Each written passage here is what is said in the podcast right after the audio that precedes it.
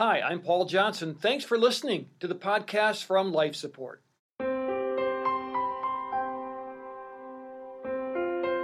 Before my diagnosis, I was in the Word and I was faithful and I was disciplined and I was probably at one of the most intimate places in my relationship with Christ. And I was studying the first chapter of James. Um, my brethren, count it all joy when you fall into trials of various kinds, knowing that the testing of your faith produces patience, and then you continue from there. And it was talking about challenges and tribulations and I just hit the biggest challenge of my life right in the middle of my study with the Word. Diane McDaniel is the wife of a pastor in Atlanta, Georgia, and was diagnosed with bipolar disorder.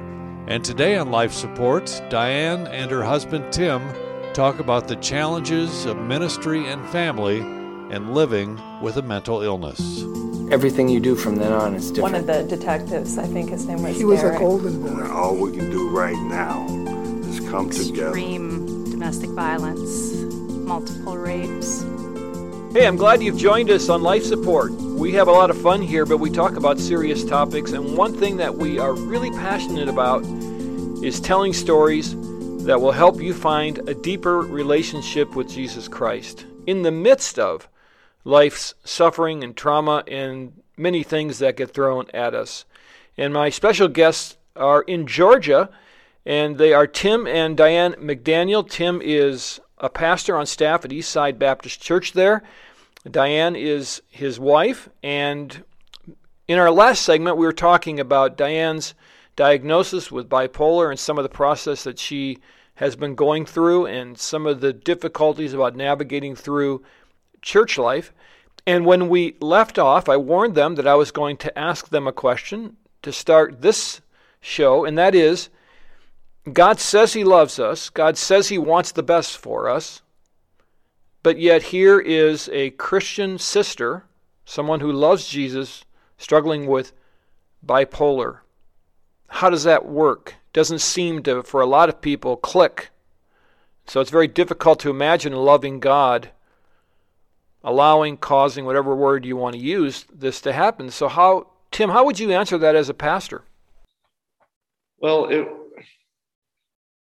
we we know that uh, that God is omnipotent, that is God is omniscient, God is omnipresent, and all of that kind of encompasses His sovereignty. He is sovereign over this world, uh, but yet this world is fallen and sin sin uh, just pervades all aspects of our life and and so sickness and illness can be a part of life and uh, um, you know there's there have been people in my ministry who've been through who've lost family members to cancer and, and things. And it's and life is life is hard. Life is full of of storms. And um, and you know it's easy to ask god why why is this what we're dealing with you know? And and we we know what paul paul struggled with something and he asked god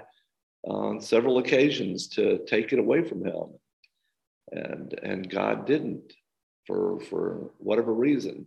And um so you know we in in my weakness you know god's glory is perfected and and and and we trust him to carry us through those. There's there was something i saw over the new year. My sons went to the passion conference uh, that Louie Giglio puts on in atlanta uh, every year and and i'm not sure who said this which speaker said it but said in his providence god can redeem what in his sovereignty he could have prevented. So we know that God could have said, no, no bipolar, you know, healthy mind, healthy brain. And, um, but at the same time, we know that God doesn't want to remove every storm in our life. He wants to carry us through that storm and mold us and make us more in his image as we go through that, as we lean more on him because of the struggles that we have and he can redeem make something beautiful. And, and really, in these last couple of years, um, we've been able to see that. And, and God is, is, is allow Diane to use her story to bring God glory and to, to minister to others and to encourage others through what she's been through. I think many times we have this feeling like we have to get God off the hook. You know, it's well, you know, um, you know, let me try to explain, you know, what God's doing here, and I don't think really God needs us to do that. I think he kind of has his own plan, and, and, and he knows what he's doing. But, but Diane, you're kind of in the the midst of this thing, and you're finding out about bipolar, and and you're not thinking necessarily theologically. You're going through all kinds of crazy feelings and did you feel the love of God during uh, the early stages of your diagnosis? Did I feel it? Um, that's a good question. I'm not sure that I felt the love of God. I knew it was there. Um, it wasn't something I could feel, but I knew it was there. And, um, you know, the thing about mental illness is when you're processing mental illness, you need your brain, and your brain is what's damaged and what's affected. And so it's really hard to do theological breakdowns and to do any any type of um, breakdown with the brain. When you have diabetes, your brain's not the one that's affected. Your brain can tell you you need insulin. You need to put insulin in your system now. You need, you know, whatever the, however the diabetic needs to manage their illness, they have their brain there to help them out. In a mental illness, your brain is the damaged, is the affected part. So being able to theologically and being able to piece together, God loves me, was a very hard thing. Yeah. I had I had my peers and my husband there to remind me, but I did not have the ability to process because, God's love. Because somebody who does have cancer they can still reason and and and not have their their their thinking processes skewed and messed up by uh, by their illness and so it's so someone there they can even though what they're going through might make it a challenge uh, they can spend time in scripture and and meditate and and not saying that she can't, but those processes yep. are affected. And I think that's where the Holy Spirit plays um, a huge part in this.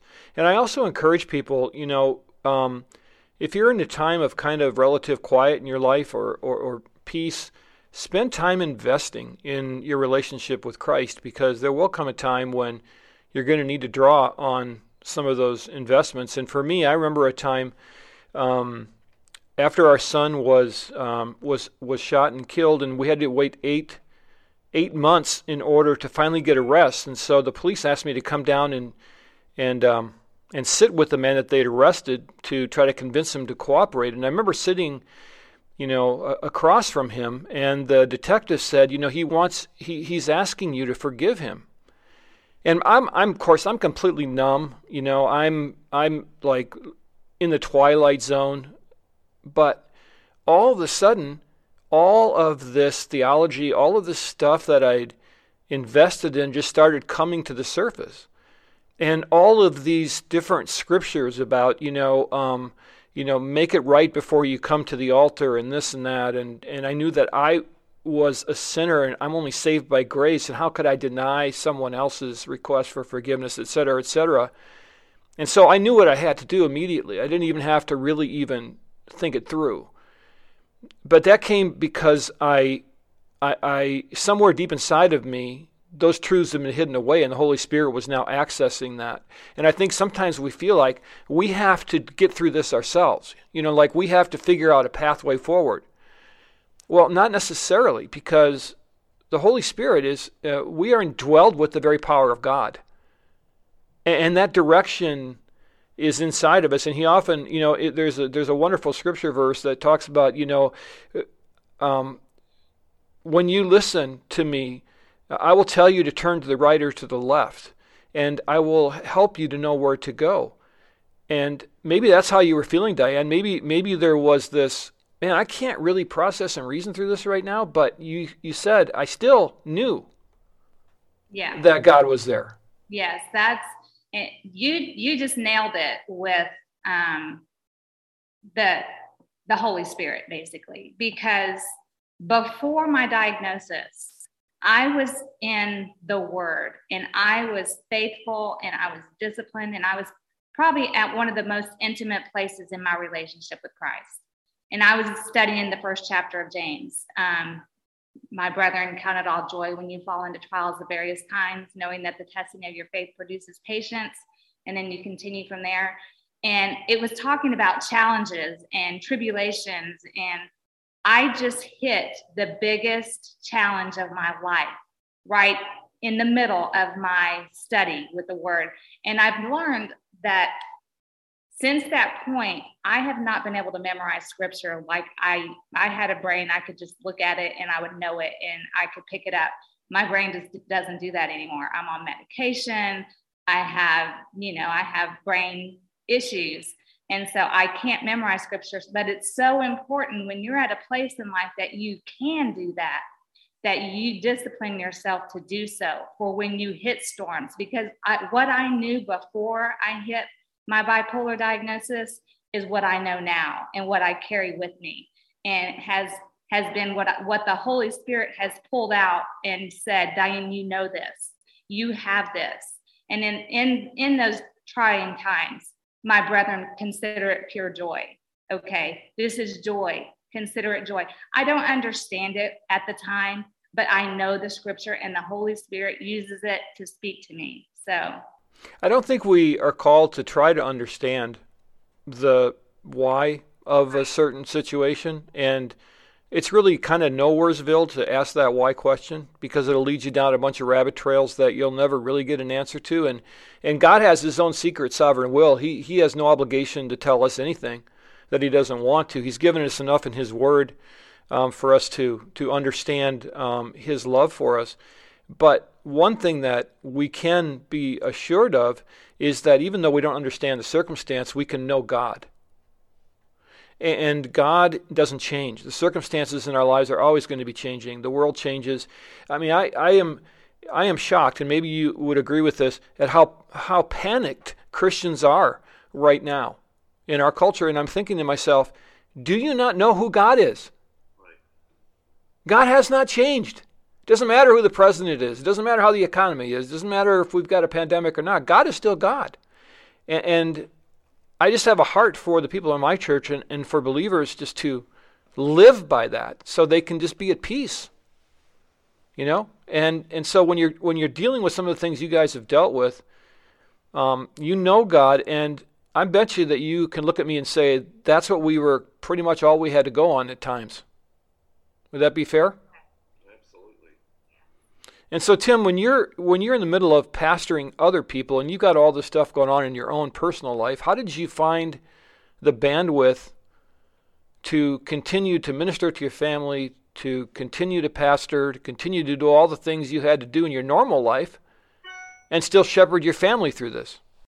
Yeah, it was a challenge at the at the early stages. Um, I, I I, I probably didn't minister to my group as well as I needed to because of the focus. And then, like I said, I had family around, and there were there were some people who knew that were there that were supportive, and um, and at the and and one of the things that at that time I would do is I would go to hospital hospital visits every Wednesday, and so that was I think that was it helped me. It it it was medicine to me because I was able to go and encourage. And so often, which has just always blew me away, I always left feeling like I was the one mm-hmm. that was encouraged, that was ministered to, because they're so thankful that you're taking the time to come and visit them and at their point of need and they're so appreciative and and it was so i think god used those times to encourage me that helped me realize that hey, this is life. Everybody has their their storms that they deal with, and um, just allow people to minister to you and encourage you. And then as time went on, I began to to learn how to manage that a little bit better. And then when she came out, uh, and and over these 15 years, you know, our congregation and our especially my senior adults that I minister to um, are so understanding and so encouraging and so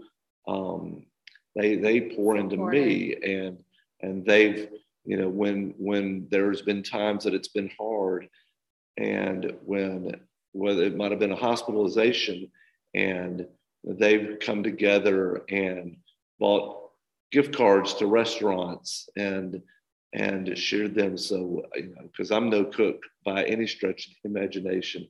So we are able to keep up things without it you know being a even greater burden on our bank account because we're already you know um, burdened with medical costs and things like that. And sure. so they're, they're very encouraging but it, it just over the 15 years it's you've learned how to navigate you learn how to manage and um, much grace has been extended to us as well as we have gone through all this.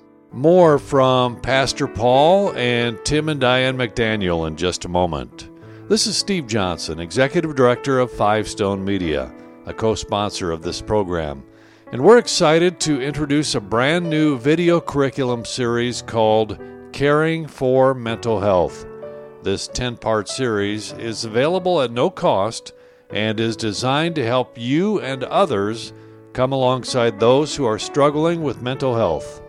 If you'd like to learn more, go to lifesupportresources.org lifesupportresources.org. And now, back to Pastor Paul. Diane, so um, here we are now, and um, you're still, you know, you're always going to be dealing with this. It's not going to, you know, it's not one of those things where you're going to conquer it. It's going to be something you're going to learn to cope with and deal with. How are you doing right now, and what are some of the challenges that you're still facing? right now I'm in a period of calm and I just, I, am at a good place. I recently launched my book, Journals from a Broken Mind, to um, in back in November, and I have come to a place since the, you know, even before the book launch, since I wrote the book, that I have not been challenged with the suicidal ideations that plagued me before that time period.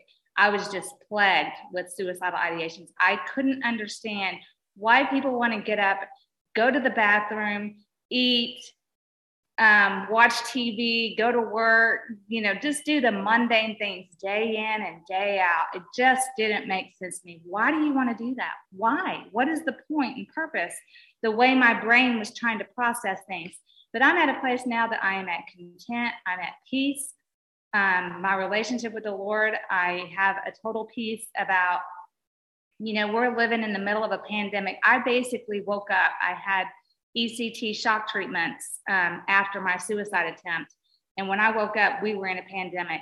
But that has been the best thing for me because I was surrounded by my family. I had, you know, all my boys and my husband and surrounded me in love. And, you know, there just weren't obstacles in the way. There wasn't basketball. There wasn't, I had everybody with me. So the Lord just really put me in a very, um, it's, it's a pandemic, but it was very um, healing for me. I did lose my brother. I lost my brother to COVID in November, I mean, February of last year. So it hasn't been a year yet, but he passed away but even in the midst of that i still felt god's presence and i just i didn't have a mood episode i didn't have a major um, mood episode that came from that so good for you tell me tell me again how to how to get a hold of the book you can uh, go to my website which is titled journals from a broken mind.com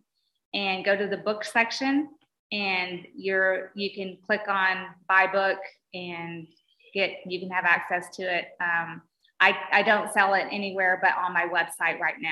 So, okay. or if you lived in Georgia, you could come to Eastside and get a copy. Okay. Well, let's. I'm gonna come down to Georgia. It's a lot warmer down there anyway. Um, so Tim, I'm gonna I'm gonna let you have the last word here because um, you know we're in the middle of COVID. Um, I think we pastors could probably do 20 shows on what this has been like uh, in churches, navigating through this. But if you could just, as the spouse of um, your wife who's been dealing with bipolar, has you've been watching her, you've been watching the church, you've been watching how people react to her. What advice would you give someone listening right now that's trying to walk through this with a, a spouse, a friend, someone in their church, their pastor that they know is struggling with mental illness? What what are what would you say to them? How do you do it? Well, uh, it's um, it's challenging, but you I always have to remind myself this is not anything of her fault. And so whatever the illness was, you know, I said till, you know, in sickness and in health, I was going to be there and support.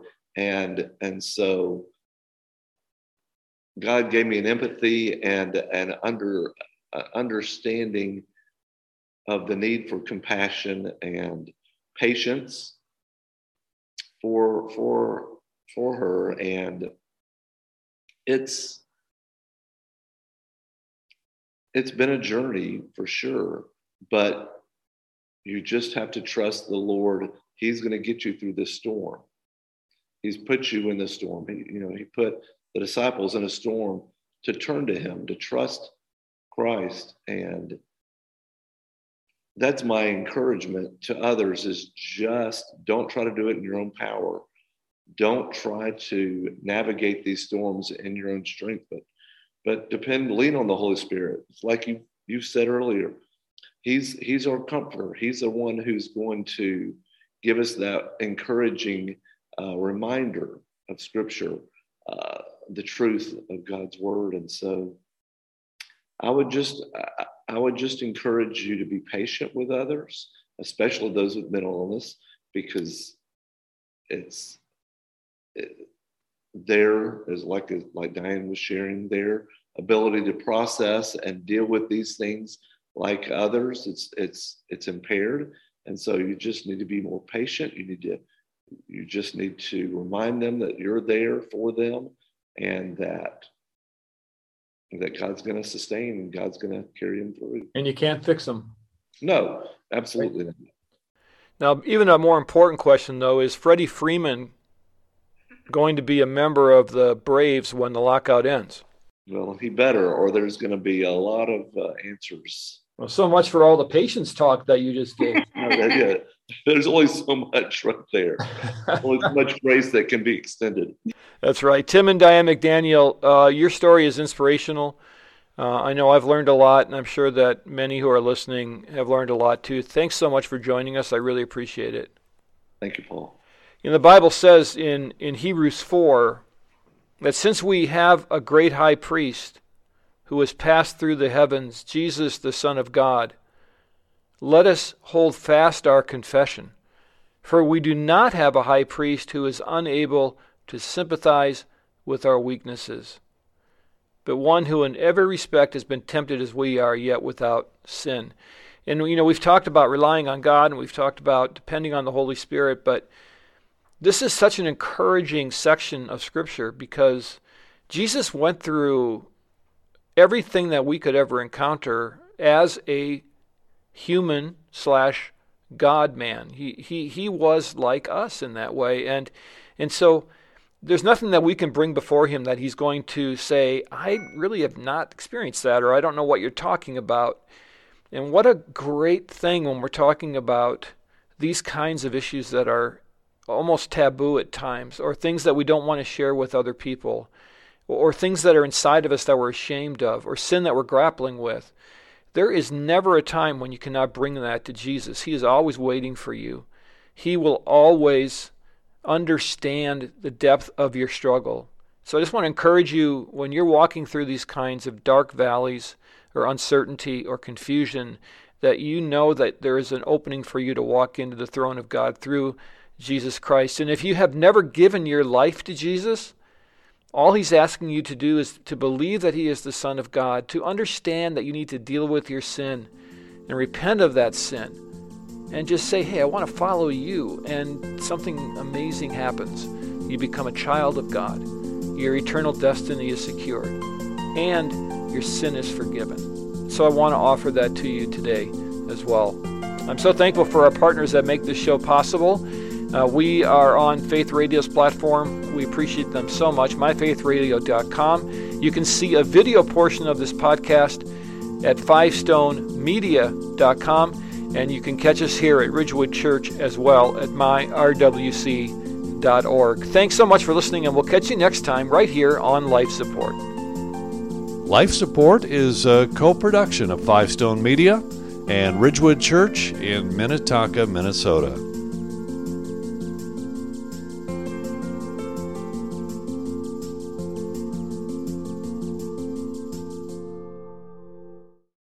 Thanks for listening to this Life Support podcast. These conversations are available because of listener support. You can make a gift now at myfaithradio.com.